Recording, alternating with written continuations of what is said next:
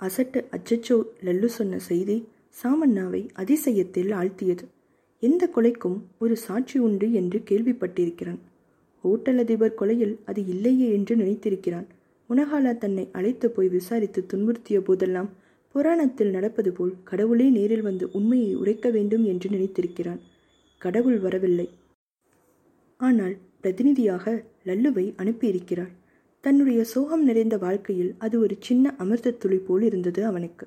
அந்த பெண் இன்னும் சற்று நேரம் அசட்டு பிசட்டு என்று பேசிவிட்டு பிறகு கொக்கரித்து கொண்டு வெளியேறினாள். அவள் போனதும் அவன் சோகம் மீண்டும் மூண்டது.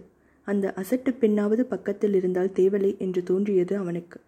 ஜன்னல் பக்கம் அமர்ந்து ஊரை பார்த்தான். வெளிப்புறம் இருட்டு இருந்தது. காற்றில் ஒரு நாட்டுப்புற மனம் வீசியது. யாரோ பேசிக்கொண்டு போகும் பேச்சு துணுக்குகள் தெளிவில்லாமல் கேட்டன. கல்கத்தா நினைவுகள் ரயில் தொடர் போல ஊர்ந்து வந்தன. சகுந்தலை காட்சிகளில் அவன் நடித்ததும் சுபத்ரா அவனிடம் சல்லாபித்ததும் பளிச்சென்று தோன்றின. ஆச்சரியம்! அவ்வளவு அழகும் புகழ்பெற்ற நட்சத்திரம் தன்னை கண்டு மோகித்தது ஒரு கிளுகிழப்பை உண்டாக்கியது. அதே சமயம் மல்லிகை ஓடையின் நினைவுகளும் மனத்தில் பூத்தன. ஆனால் சுபத்ராவின் அழகுக்கு முன் சகுந்தலா எங்கே? சகுந்தலா கல்கத்தா வந்தபோது அவள் மீது மனம் நாடவில்லை. சுபத்ராவின் போதையில் மூழ்கியிருந்தவனுக்கு சகுந்தலா துச்சமாக தோன்றினாள். ஆனால் இன்று காலும் மனமும் ஊனமாகி கேட்பாரற்ற நிலையில் அனாதையாகி ஊர் திரும்பியிருக்கிறான். என்னை யாருமே திரும்பி கூட பார்க்க மாட்டார்களா? நான் இறந்தாலும் அழுவதற்கு ஆள் கிடையாதா? நானேதான் அழ வேண்டுமோ? நானேதான் கொல்லி போட்டு கொள்ள வேண்டுமா? அதையெல்லாம் நினைத்து பார்த்தபோது துக்கம் பீரிட்டது சுய அனுதாபம் தோன்றி சகுந்தலா வரலாம் என்று நெஞ்சின் அடிவாரத்தில் தேசலாய் ஓர் ஆசை பிறந்தது. அதுவும் இப்போது மறைந்துவிட்டது. அவள் மனத்தை எவ்வளவு துவைத்து விட்டேன் என் அலட்சியம் அவளை எத்தனை வேதனைக்குள்ளாக்கி இருக்கும் பகல் தூக்கம் தூங்கிய பிறகு கட்டலில் எழுந்து உட்கார்ந்த போது ஆறு மணி ஆகியிருந்தது. சாமு என்று ஒரு குரல் மெலிதான ஒரு குரல் கேட்டது. பழக்கமான குரல் உடம்பில் பரவசம். ஜன்னலில் ஒரு நிழல் தெரிய யாரு? என்று கட்டலில் இருந்தவாறே கேட்டான். யாரு? உள்ள வாங்க என்றான். நான் தான் சாமு கோமலம் வந்திருக்கேன். யாரு? வக்கீல் மாமியா? அடடே என்று தன்னை மறந்து எழுந்திருக்க கால் ஒரு போடு போட்டது. பல்லை கடித்த வேதனையை அமுக்கிக் கொண்டு வாங்க மாமி உள்ளே வாங்கோ என்று உபசார குரலில் அழைத்தான். இருக்கட்டும் சாமோ நான் இங்கேயே நிற்கிறேன். உள்ள வர்றதுக்கு இல்லை என்றாள் கோமலம் சாமண்ணா யோசித்தான். அந்த மூன்று நாட்களாக இருக்குமோ? ச்ச! அந்த நாட்களில் மாமி வீட்டை விட்டு வெளியேவே இறங்க மாட்டாளே. ஆண் பிள்ளை தனியாக இருக்கும் வீட்டுக்குள் வர தயங்குகிறாளோ? கிரச்சை எடுத்து கீழே வைத்தான். வலி இன்னும் தீரவில்லை. காலை தூக்கி வைக்க முடியவில்லை. கொஞ்சம் இருங்கோ மாமி நானே வர்றேன் என்றான் அவன். வேண்டா சாமு வேண்டாம் நீ இங்கே வராத. அங்கேயே இரு. காரணமாக தான் சொல்கிறேன் நானும் உள்ளே வர்றதுக்கில்ல என்றாள். சாமண்ணாவின் திகைப்பு அடங்கவில்லை. தயங்கியபடியே கட்டிலில் அமர்ந்து கொண்டான். சௌக்கியமாக வந்து சேந்தியா எல்லாம் கேள்விப்பட்டேன். நாட்டை கலக்கிண்டு வருவேன்னு நினச்சேன். உன் புகழ் ஊர் உலகமெல்லாம் பரவுற நேரத்தில் கடவுள் உன்னை சிறகுனிந்த பறவையாக கூண்டில் அடைச்சு போட்டாரே.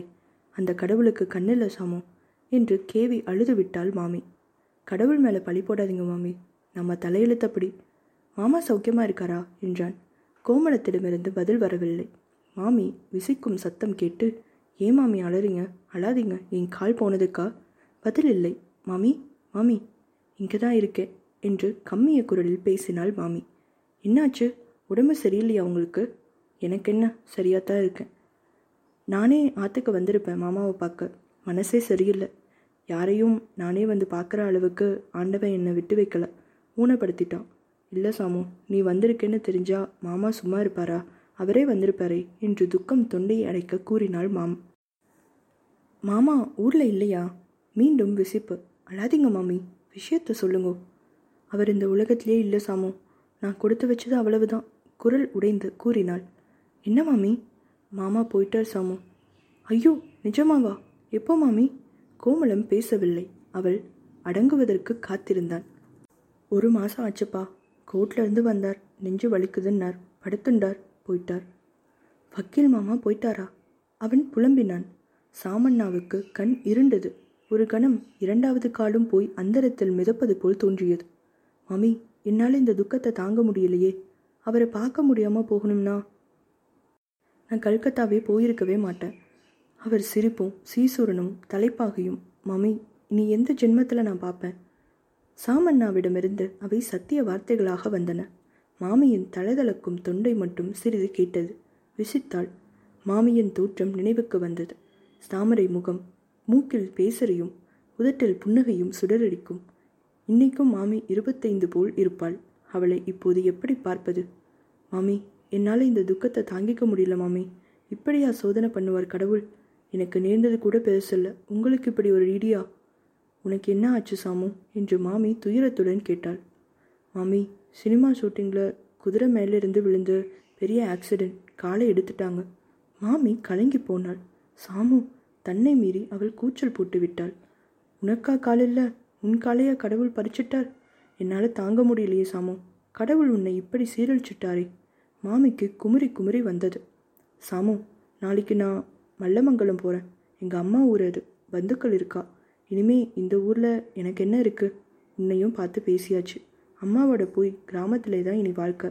நீ வந்திருக்கேன்னு அந்த ஓட்டல்கார பெண்ணு சொன்னான் அதுலேருந்து துடிச்சுன்னு இருந்தேன். உன்கிட்ட ரெண்டு வார்த்தையாவது பேசிட்டு போகணும்னு. ஊர் ஒத்துக்காது. மனுஷா ஒத்துக்க மாட்டான் இப்படி அவர் போய் ஆறு மாதத்துக்குள்ளே வெளியே கிளம்பிட்டாளேன்னு கைகொட்டி சிரிப்பா. ஆனாலும் நான் தீர்மானிச்சிட்டேன். என்ன ஆனாலும் உன்கிட்ட ரெண்டு வார்த்தை பேசிட்டு போகிறதுன்னு பேசிட்டேன். நான் வரட்டுமா? யாரும் பார்க்கறதுக்கு முந்தி இருட்டோட ஆற்றுக்கு போயிடுறேன். வரட்டுமா சாமு? வரட்டுமா? என்று மனமில்லாமல் அங்கிருந்து புறப்பட்டாள். போய் வாங்க. உங்களை மறக்க மாட்டேன் மாமி. ஆயுசு முழுவதும் உங்கள் அன்பு என் மனசில் பதிஞ்சு போயிருக்கு. சாமண்ணா எழுந்து கிரட்ச் எடுத்து வாயிலுக்கு வரும் முன் அவள் படியிறங்கி நடந்து கொண்டிருந்தாள். பின்புறமும் பக்கவாட்டும் தான் தெரிந்தன. ஒரு திடீர் இடி அவன் மீது விழுந்தது போலிருந்தது. கோமளம் தலையை மலித்து வெள்ளை புடவியால் மூடியிருந்தாள். அவள் உருவம் மெலிதாக தெருவில் இறங்கி விரைவாக மறைந்தது.